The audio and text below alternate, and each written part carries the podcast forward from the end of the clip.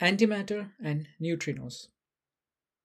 Now, it would help if you can recall the principle of the conservation of energy and Fleming's left hand motor rule.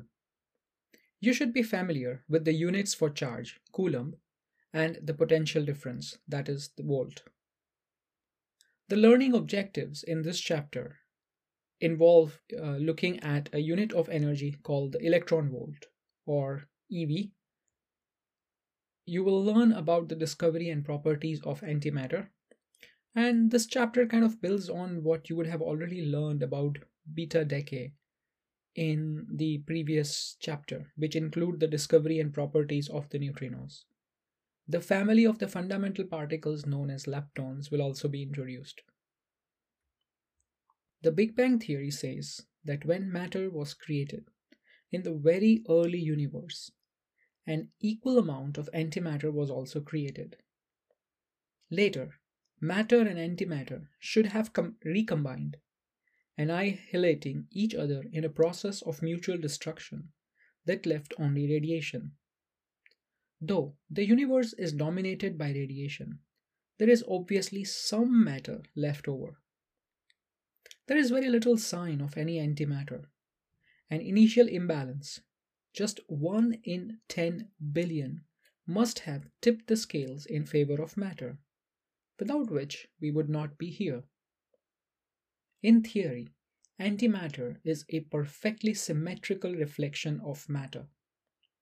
Each ordinary matter particle has its antimatter equivalent with identical mass, but other properties such as charge reversed. But the symmetry cannot be perfect. There must be an asymmetry that explains why the universe is made of matter rather than antimatter or just radiation. Particles called neutrinos may help us to solve this puzzle. Neutrinos come in three different types or flavors and can change from one flavor to another and back again. This oscillation um, across flavors seems to happen at a different rate in neutrinos compared to antineutrinos. Unfortunately, neutrinos are difficult to study.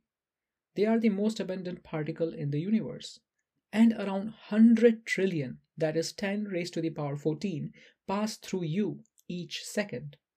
But they rarely interact with anything. They interact so rarely, in fact, that if you live to be 100, only one neutrino, on average, will interact with an atom in your body in that time. That interaction might cause a tiny flash of light. That is why neutrino telescopes are in very dark places, well away from the other sources of light or radiation. The detectors at the IceCube laboratory at the South Pole are buried between 1 and 2.5 kilometers deep in the ice sheet, while they watch for the rare events that might explain how the universe evolved.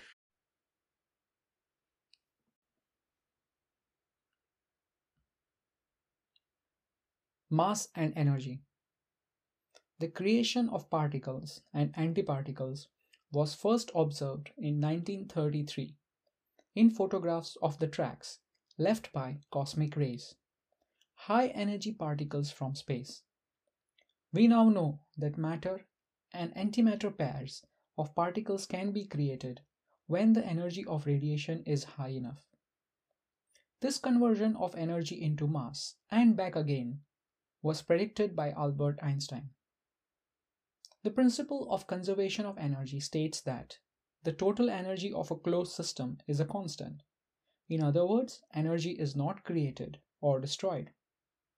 Einstein showed that this idea had to be broadened to include mass. The combined mass and energy in any system is conserved, but energy and mass may be converted from one to the other. This conversion of mass to energy powers radioactivity and nuclear fission. Einstein's theory gave us the physics equation that nearly everyone knows that is, E equals mc squared, or in words, the energy transferred equals the mass difference multiplied by the speed of light squared, where the unit of mass is in kilogram, the unit of speed of light is meter per second, and the unit of energy is joule.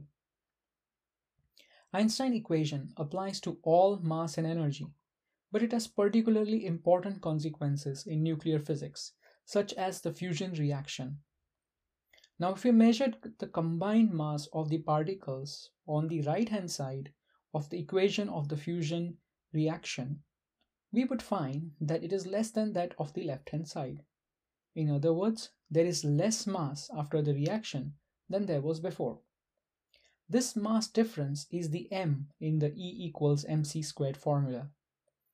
It has been transferred to other forms of energy. Since c, the speed of light, is 3.0 into 10 to the power 8 meters per second, c squared equals 9.0 into 10 to the power 16 meters squared per second squared.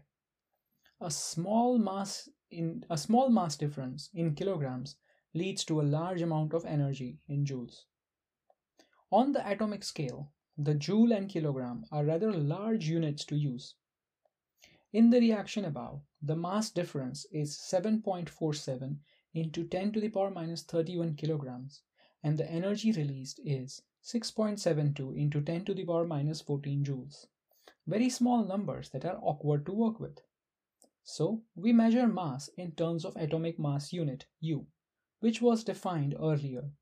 So U equals 1.661 into 10 to the power minus 27 kilograms. We also need to define an energy unit that is more appropriate for the scale. The electron volt. The unit of energy used in atomic and nuclear physics is the electron volt, EV. One electron volt is the amount of energy gained by an electron as it accelerates through a potential difference of 1 volt. 1 joule of energy would be transferred by 1 coulomb of charge moving through a potential difference of 1 volt. So 1 electron volts per joule is in the same ratio as the charge of 1 electrons, which is 1.6 into 10 to the power minus 19. So 1 electron volts equals 1.6 into 10 to the power minus 19 joules. Conversely, 1 joule equals 1 divided by 1.60 into 10 to the power minus 19 joules equals 6.25 into 10 to the power 18 electron volts. The energy acquired by particles in accelerators is usually given in electron volts. The cathode ray tubes used by Thomson achieved electron energies of around 1 kilo electron volt or 1 into 10 to the power 3 electron volts. The Large Hadron Collider LHC at CERN in Geneva was refitted in 2015 and achieved energies of 13 tera electron volts. 1 tera electron volt is 1 into 10 to the power 12 electron volts. Even though this is a very large energy for a particle, it is still only a small fraction of a joule. So 1 tera electron volts equals 1 into 10 to the power 12 electron volts, which when converted into joules gives us 1 into 10 to the power 12 multiplied by 1.6 into 10 to the power minus 19 joules, which when simplified gives us 1.6 into 10 to the power minus 7 joules. So put this into perspective, 13 tera electron volts equals 13 into 1.6 into 10 to the power minus 7 joules, which is just over 2 microjoules. About enough energy to lift an apple by 2 micrometers. That is not much on an everyday scale, but is a huge amount of energy for a single particle collision. Measuring mass in terms of the electron volt. Because mass can be transferred into other forms of energy, we can use the unit of energy to measure mass, since E equals mass multiplied by uh, speed of light squared, then mass is equal to E divided by c squared. We can use the unit of mega electron volt per speed of light squared, c squared, to measure the mass of small particles. On this scale, the mass of an electron is 0.511 mega electron volt per c squared and 1 atomic mass unit or 1 U is 931.5 mega electron volt per c squared. Now quick summary of key ideas in this section. Mass and energy can be converted to each other according to the formula E equals delta m c square. The energy in the atomic and subatomic processes is measured in the unit electron volt. 1 electron volt equals 1.6 into 10 to the power minus 19 joules. The mass of the subatomic particles can be expressed in the unit MeV per c squared. Now here are some questions for you to consider. Question number 1. An electron that is accelerated by a particular X-ray tube gains an energy of 100 kilo electron volts. Convert this energy to joules. Question number 2 the energy released by a nuclear fission reaction is around 200 mega electron volts. The average household in the USA uses 11,600 kilowatt hour of electricity per year. 1 kilowatt hour means 1000 joules of energy every second for an hour. Question A. How many nuclear reactions are needed to supply that amount of electricity? Now the mass of uranium used in each reaction is approximately 236 U. What mass of uranium is needed in kilograms to fuel the average American family for one year? Why is that an underestimate? Question number three. The most energetic cosmic ray ever detected, probably a photon traveling at almost the speed of the light, was recorded in Utah in 1991. It came as a shock to physicists, physicists who christened it as the OMG particle. Its energy was estimated to be approximately 3 into 10 to the power 20 electron volts. Question A How much energy in joules is that? Question B Compare it to an everyday energy, like the kinetic energy of a moving object, or the work done in lifting or pushing something. Kinetic energy is half mv squared and work done is force times distance moved. Why did the OMG particle cause such a shock? Now here is a stretch and question challenges, couple of them. First, a muon is a particle similar to the electron, but heavier. Its mass is 106 mega electron volts per c squared. What is this in kilograms? And B, what is this in terms of the atomic mass unit? Question number five.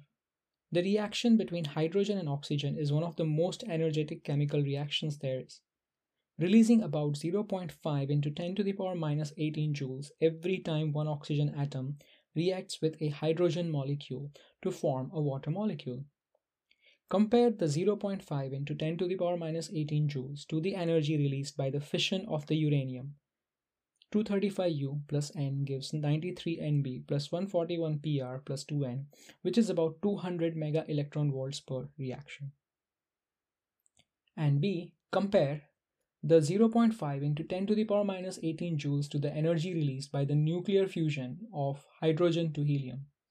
For 11H, the, uh, it, it kind of uh, goes into converts into 2 4 2 he plus 2 e plus plus 2 neutrinos plus energy which is about 26 followed into 10 to the power 6 electron volts. If this is to be a fair comparison we ought to take into account the mass of each fuel. Using the following data find the energy released per kilogram of the fuel used. Mass of the hydrogen molecule is 3.35 into 10 to the power minus 27 kilograms Mass of the hydrogen atom is 1.67 into 10 to the power minus 27 kilograms. Mass of an oxygen atom is 16 U. Mass of a neutron is 940 MeV per mega electron volts per c squared. Mass of a uranium U35 iron, uh, U, U, 235 atom is 235 U. And 1 U is 1 atomic mass unit is 931.5 MeV mega electron volts per c squared.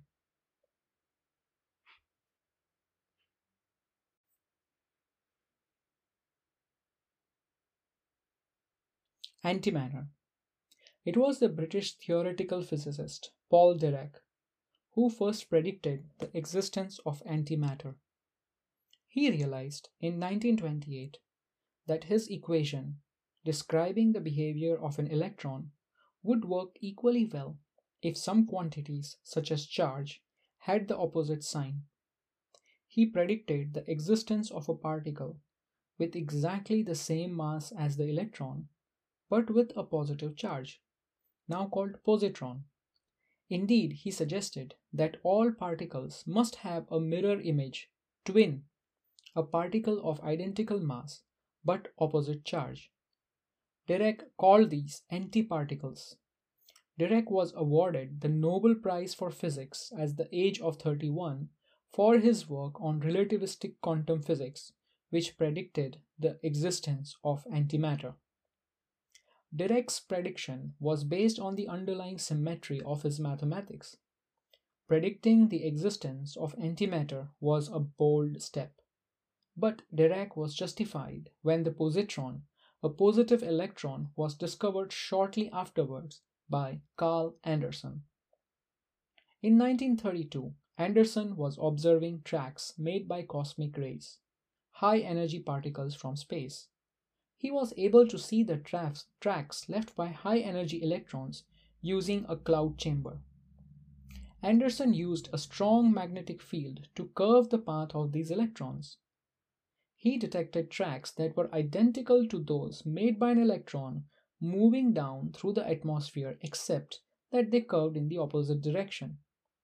These were either electrons moving upwards through the apparatus or anti-electrons of equal mass but carrying a positive charge, moving downwards through the apparatus. Anderson put a thin piece of lead across the middle of his apparatus. This would show which way these particles were moving, since a particle would slow down after passing through the lead and the curvature of the track would be greater. Anderson found that the particles were indeed follow- moving down through the chamber he had the first proof of existence of the positron. Antimatter only makes rare and rather fleeting appearances in our universe. It can occur where there is sufficient radiation energy, perhaps as a result of cosmic ray collisions, or even as a result of electric discharges in thunderstorms. Positrons can be emitted by some radioactive isotopes many of which are created artificially in nuclear reactors. These isotopes, which emit positive beta particles or beta plus, can be useful in medicine. Other examples of antimatter, such as antiprotons and antineutrons, have been observed. Although antimatter atoms of hydrogen and helium have been created at CERN, none have been found to occur naturally, in cosmic rays, for example. Now here are some questions. Sketch a circle to represent the cloud chamber shown in the figure. Suppose there is a magnetic field acting into the plane of your drawing. Sketch the path that would be taken in each case by first a positron moving from the left to the right. Label this as A. An electron moving from left to right. Label this as B. A proton moving from left to right. Label this C and a neutron moving from left to right. Label this D. In each case, add labeled rows to show the direction of the force on the particle. See, remember the Fleming's left-hand rule. Fleming's left-hand rule, which can be used to determine the way that charged particles moved in a magnetic field. In your first finger, magnetic flux field points from the magnetic north to the south. Your second finger the current, it points in the direction that a positive charge is moving. And then your thumb will show the direction of the force and so the deflection of the charged particle. You have to point your second finger in the opposite direction if it is a negatively charged particle. Next question. In 2011, the antimatter team at CERN reported keeping in antihydrogen atom for 1000 seconds. Why is this a difficult thing to do?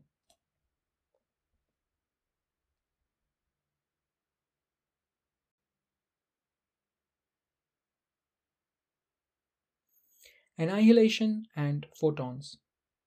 When a particle meets its own antiparticle, they annihilate each other. the mass of the two particles is entirely transferred to the electromagnetic radiation. So, for example, when a positron and an electron meet, they annihilate each other. Two identical gamma photons of energy 511 kilo electron volts are emitted in the opposite directions. The electromagnetic radiation is emitted as two or more packets of electromagnetic energy known as photons.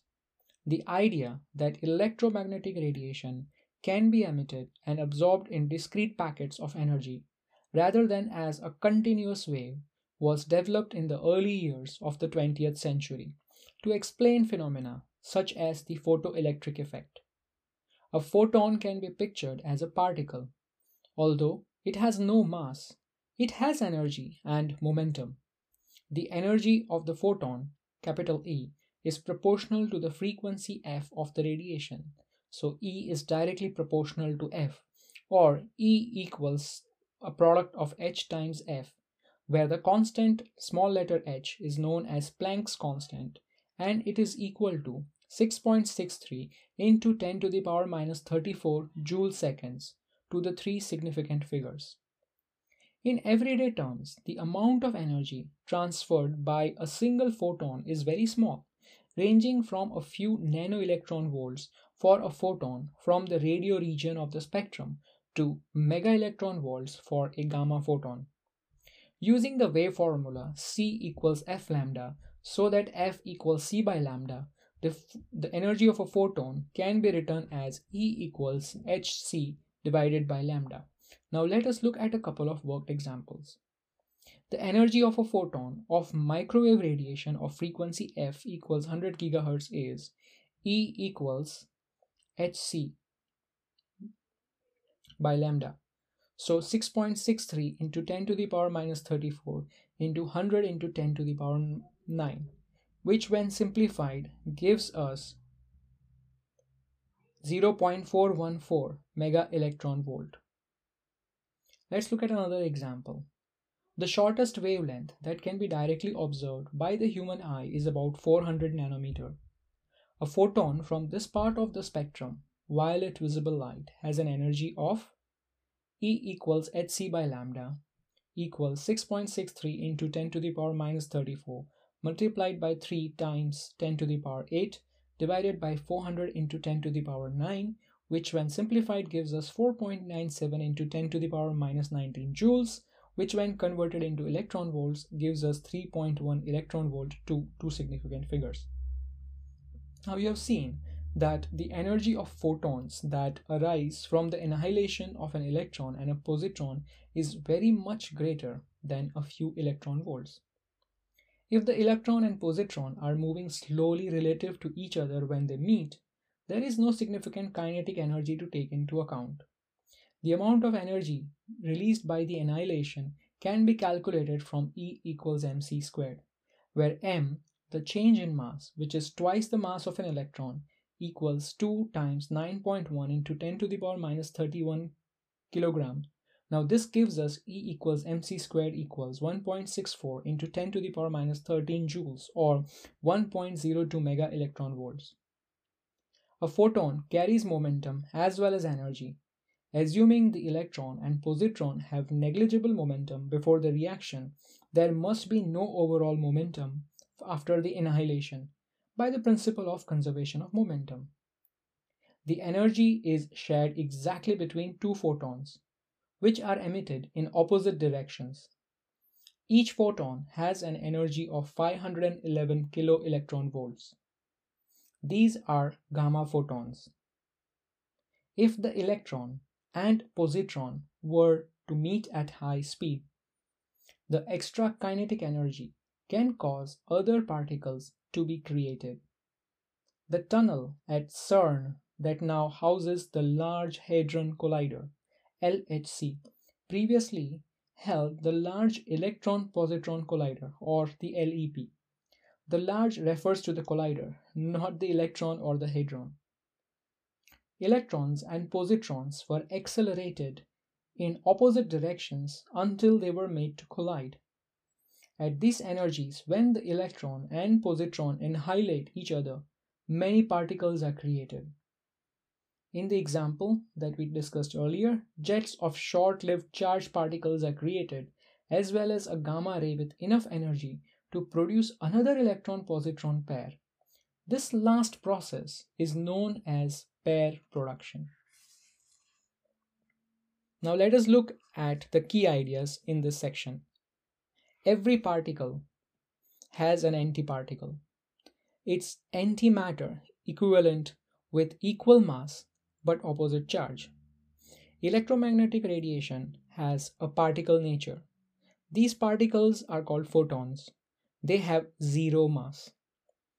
The energy E of a photon is equal to hf, where h is the Planck constant and f is the frequency of the radiation. When a particle meets its antiparticle, they annihilate each other, releasing the energy as two or more photons of gamma radiation. Let's look at some questions. Calculate the energy of a photon of blue light with a wavelength of 480 nanometers. When an electron and a positron annihilate each other, the photons each have energy of 511 kilo electron volts. What is the frequency of these photons? What is their wavelength? Small high powered laser pointers are now available, some with a range of as much as 100 miles. Because these laser beams do not diverge much, they are potentially damaging to the eye, which is particularly sensitive to green light. One of these green lasers emits light of wavelength 532 nanometer and can achieve a beam intensity that is power per unit area of 50 microwatts per centimeter square at a distance of 100 meter. Question A. What is the frequency of the green laser light? Question B. What is the energy of a photon of this light? Give your answer in joule and in electron volt. And then here is a stretch and challenge question. How many photons per second will pass through 1 centimeter square at a distance of 100 meter? Now let us look at an assignment in which we can think about investigating the positron emission tomography scanning. Matter antimatter annihilation is used in medical imaging technique of positron emission tomography PET scanning. A radioactive isotope such as carbon 11 which emits positrons is injected into the body. When the positron is emitted, it only travels about 1 millimeter in the body before it meets with an electron and is annihilated. Because two gamma rays are emitted in opposite directions, it is relatively easy to locate the exact position of the radioactive isotopes. This PET technique, using carbon 11 as a positron emitter, is used in brain imaging. The patient inhales a small dose of carbon monoxide labeled with carbon 11. Carbon monoxide molecules attach themselves to the hemoglobin in the red blood cells and are transported around the body.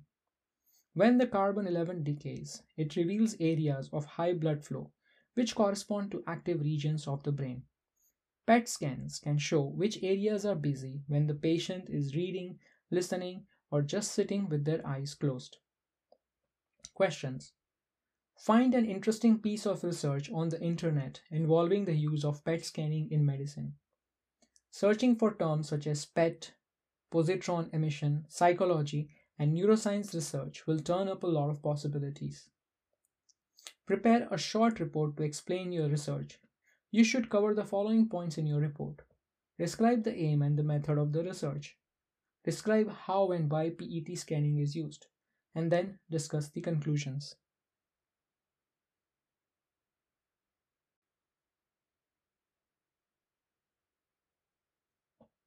Pair production.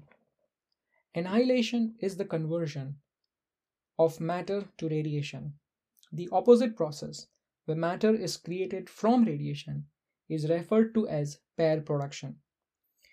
In this process, electromagnetic energy in the form of a gamma photon is converted into a particle antiparticle pair. There are always two particles created. One is conventional matter, and the other is its antimatter opposite. This means that charge is conserved. Since before the event there is only radiation, which carries no charge, and after the pair production, there are always two particles of opposite charge. So the total charge is still zero.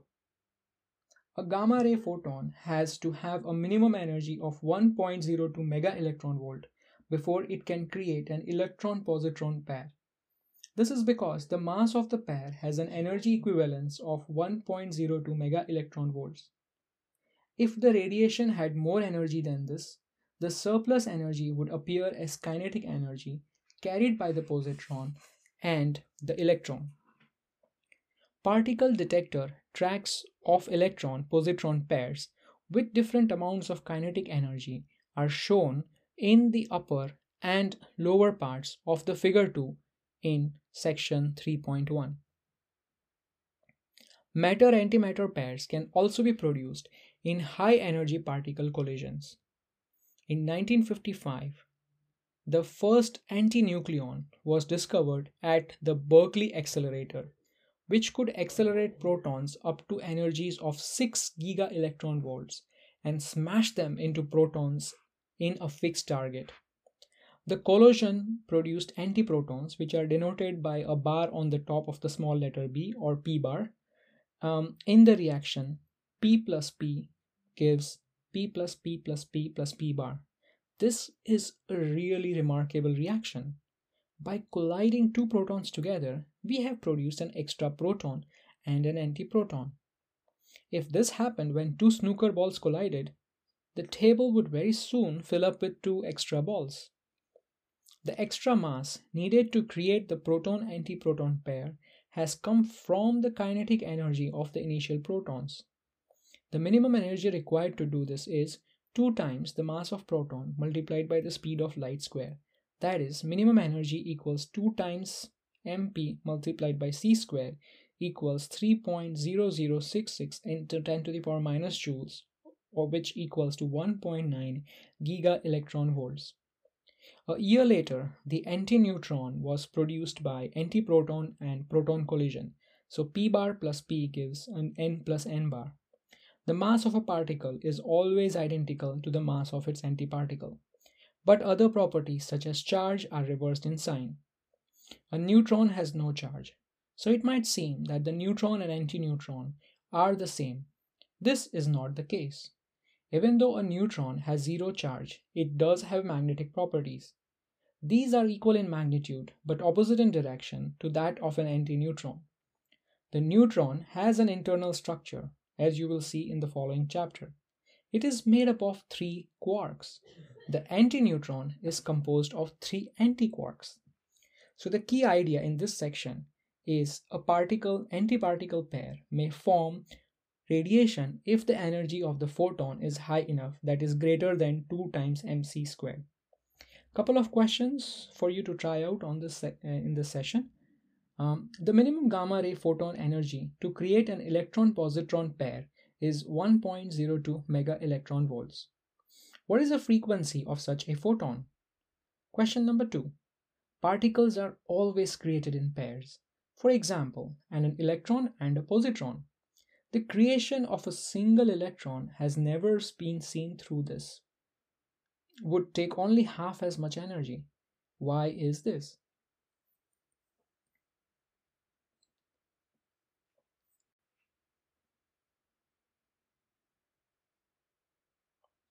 Neutrinos.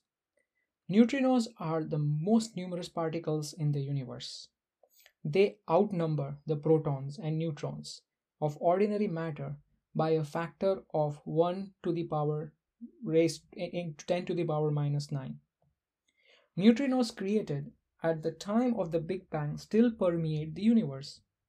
There are about 100 or so of them in each cubic centimeter of space. Neutrinos are also emitted by radioactive nuclei from nuclear reactions. The Earth is bathed in neutrinos from the Sun.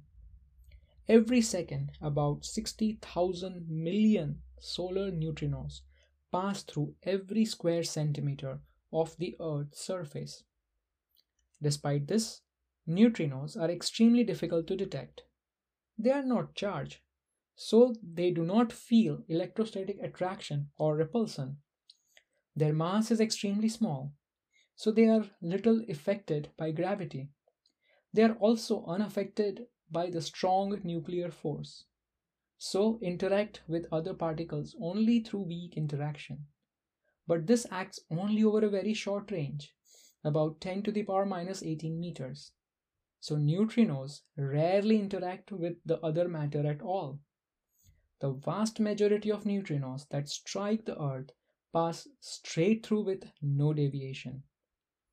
Experiments that are looking for neutrinos often use large tanks of water, usually placed deep underground, surrounded by sensitive light detectors. They are looking for the very occasional flash of the light that signifies, for example, that a neutrino has interacted with a neutron. The existence of the neutrino was first predicted by Wolfgang Pauli in 1930. At the time, physicists were struggling with a problem in understanding beta radiation. Beta particles are fast moving electrons emitted by the nuclei of some radioactive atoms. Unlike alpha particles, which are emitted with a well defined energy, betas are emitted with a range of energies. Beta particle emission seem to contravene the principle of the conservation of energy. If a certain amount of energy is transferred by each radioactive decay, why did the emitted beta particle have a range of possible energies? Pauli suggested that another particle, the neutrino, is also emitted in beta decay. The neutrino carries away the balance of the energy so that the total energy of the decay is always constant. The neutrino is represented by the symbol small v subscript small e. The subscript e stands for the electron, and these neutrinos are more properly referred to as electron neutrinos.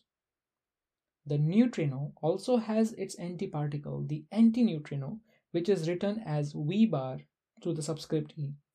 It is this antineutrino that is emitted during the beta decay. So AZX, then az plus 1 y plus 0 minus 1 e plus v bar e. Neutrinos and antineutrinos differ in property called spin. Their spins are equal but in opposite directions. Alpha particles from a given unstable nucleus are emitted along with a small number of discrete energy values. The lower energy alphas are accompanied by a gamma photon. Couple of questions. Read Pauli's letter that is given in the figure 13. Which of the Pauli's prediction about the neutrino proved to be correct? Where do we believe he was mistaken? Next question. Is it possible that the neutrino is its own antiparticle? Why is that possible for a neutrino and not for an electron? Now let's look at the experimental evidence for neutrinos. It was 26 years before Pauli's courageous proposition could be confirmed. The problem is that the neutrinos are so difficult to detect. On average, a neutrino emitted from a beta decay will pass through a light year's thickness of lead and only interact once. The best way of finding a few of these elusive particles is to look in a place where there is a huge number of them in 1956, Clyde Cowan and Frederick Rain set up their apparatus next to the Savannah River nuclear reactor in the USA. The neutrino flux was expected to be 10 to the power 13 neutrinos per second through each square centimeter or centimeter squared. Cowan and Reines were actually looking for antineutrinos that are emitted from a beta minus decay. In this decay, a neutron, N, decays into a proton, P, and an electron, E minus. An antineutrino is also emitted. The decay can be written as N is distributed into P plus E minus plus V bar E. The experiment was designed to look for subsequent reaction of the antineutrino with a proton, P plus V bar E, results in N plus E plus where the e to the subscript plus is a positron. Cowan and Reines use large tanks of liquid scintillator with a high hydrogen content. The liquid also contained cadmium compound. The idea was that the positron would meet an electron and be annihilated almost immediately, releasing two gamma rays, which would cause a prompt flash of light in the scintillator. A short but predictable time later, the neutron would be absorbed by the cadmium and would emit a gamma ray, which would lead to another flash of light. The neutrino would reveal itself by the right coincidences between the flashes of lights. After three years of experiments, Cowan and Reines were able to telegraph Pauli to say that they had found the neutrino. The question for you here is why did the liquid scintillators in the Cowan and Reines experiment need a high hydrogen content? Number two, why was the experiment installed next to a nuclear reactor? Now the search still goes on. On the current neutrino detection experiment is at the Super Kamiokande, 1 kilometer below ground in Japan. It is designed to detract neutrinos from the sun. We know that there should be a neutrino flux from the sun caused by nuclear reactions deep within the solar core. These reactions are well understood, and the theory is in excellent agreement with measurements, except for one thing. The problem was that more than half of the solar neutrinos seemed to disappear on their way to Earth. The detector consists of 50,000 tons of ultra pure water surrounded by 11,000 highly sensitive light detectors. These are looking for the flash of light that comes when an electron hurtles away at high speed after being hit by a neutrino. Even in such a large tank of water, this is a rare event. The latest results from the Super Kamiokande and elsewhere confirm that the solar neutrinos do not go missing. Rather, they change from one flavor of neutrino to another on the way to Earth. This oscillation implies that neutrinos do have some mass, however small. So the key ideas in this section are the neutrino and its antiparticle. The antineutrino are particles that carry no charge and have very small mass. Neutrinos interact with other particles only very rarely via the weak force. Pauli predicted the existence of neutrino by studying the energy released in beta decay.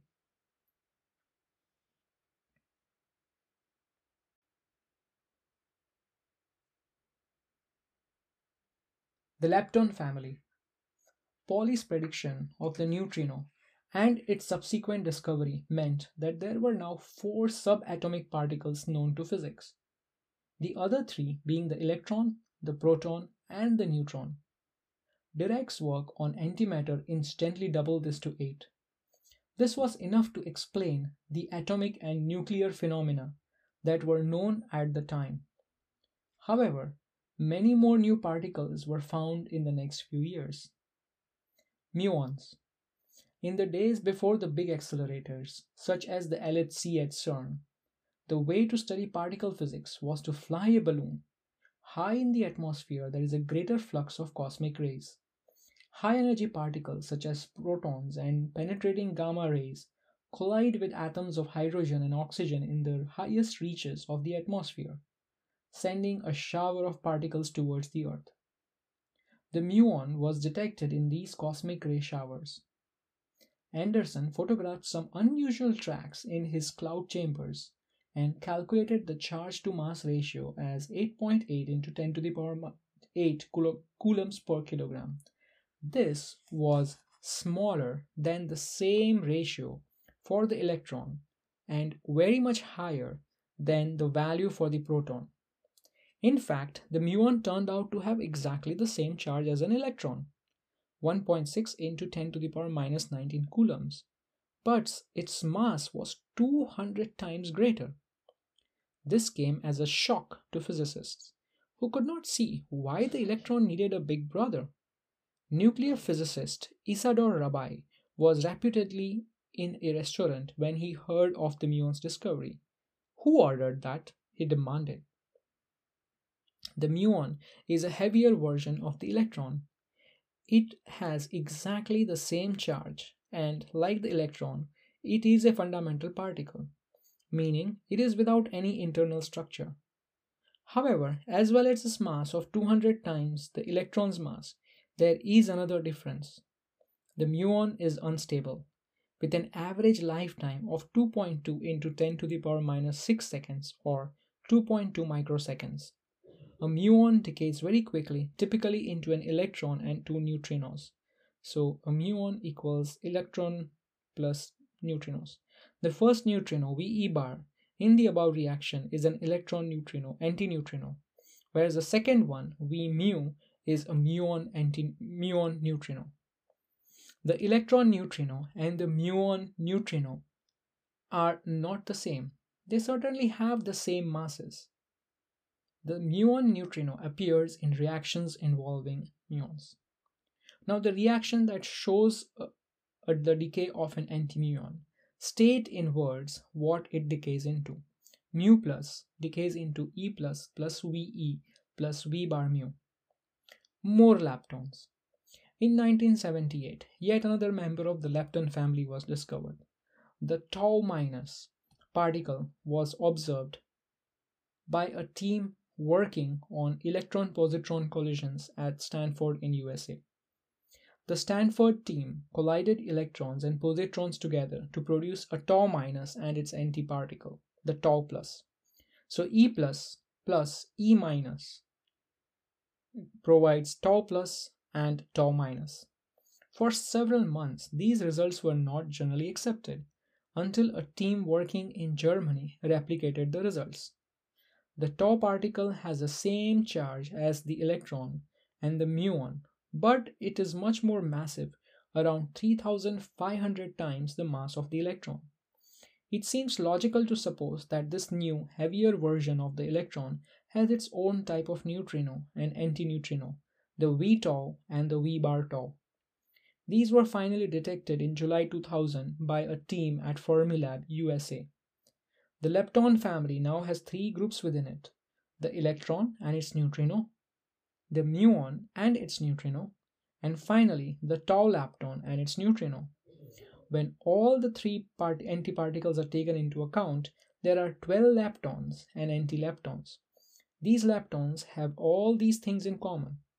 First, they are not affected by the strong nuclear force. They are affected by the weak interaction, and charged leptons are affected by electromagnetic force. They are all fundamental particles, which means that they are not constructed from another smaller particles. The three lepton generations are fermions, that is, they have the spin value of 1 over 2. Recent work has suggested that there may not be any other members of the lepton family, though no one has yet been able to explain fully why there are three types of lepton and why they should have the masses that they have.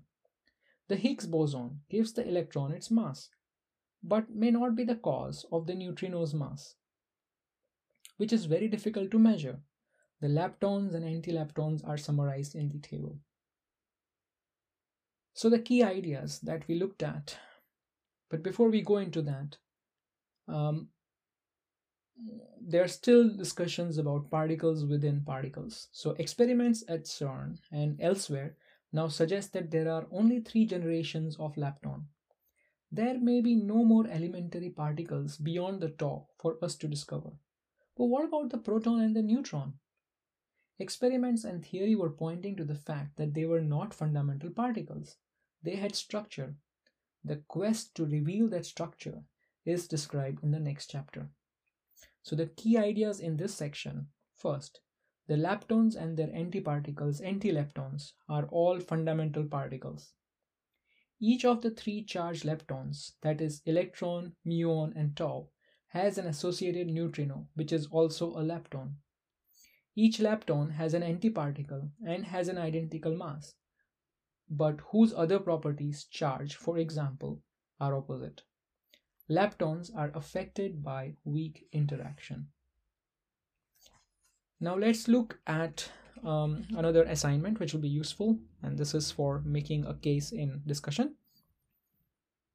Now, when physicists started research into the basic building blocks of matter, they had no clear idea of what, if any, useful applications would spring from their work. This is called blue sky research, which is research done for the sake of knowledge rather than applied research, which aims to improve a particular technology. CERN in Switzerland is the home of blue sky research and is supported by funds from 21 European governments. This kind of research is among the most expensive in the world. But do we need this kind of research? Should the funds be used for things that are more immediately useful? So prepare to take a part in discussion about the sort of research that government should support. Do you want to fund CERN's hyper expensive acceleration projects?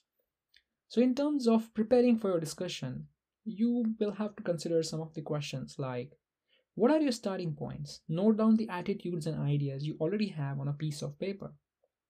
Take a long look at your assumptions. Try to sort them into statements of fact and statements of opinion. Then you look at the statements of fact. Do any need to be checked? Can you find the evidence to back up your facts? If you cannot, are you sure your fact is correct? Then look at your opinions. Can you unpick the reasons behind them? Since they are opinions, not facts, you will not be able to find something that will prove them to be correct. But you should be able to find some evidence to suggest that they are reasonable. Decide which of your opinions you feel strongest about. What are the things you are extremely unlikely to change? This is not always a bad thing. To believe in something is very strongly, in very st- strongly is not wrong. But do recognize that a strongly held belief is not as strong in an argument as a simple fact. Finally, as well as deciding your strongest opinions, look for areas where you are uncertain or willing to be convinced. Where do you feel able to compromise? Ideas for holding a successful discussion. After you have assembled your thoughts and some evidence, you are ready to participate in a discussion. A few simple rules will help to keep the dis- discussion to be productive. First, make sure you listen and check that you understand what people are saying. Ask questions like, So you're saying, and try to paraphrase what someone has said. They can correct you if you have misunderstood them.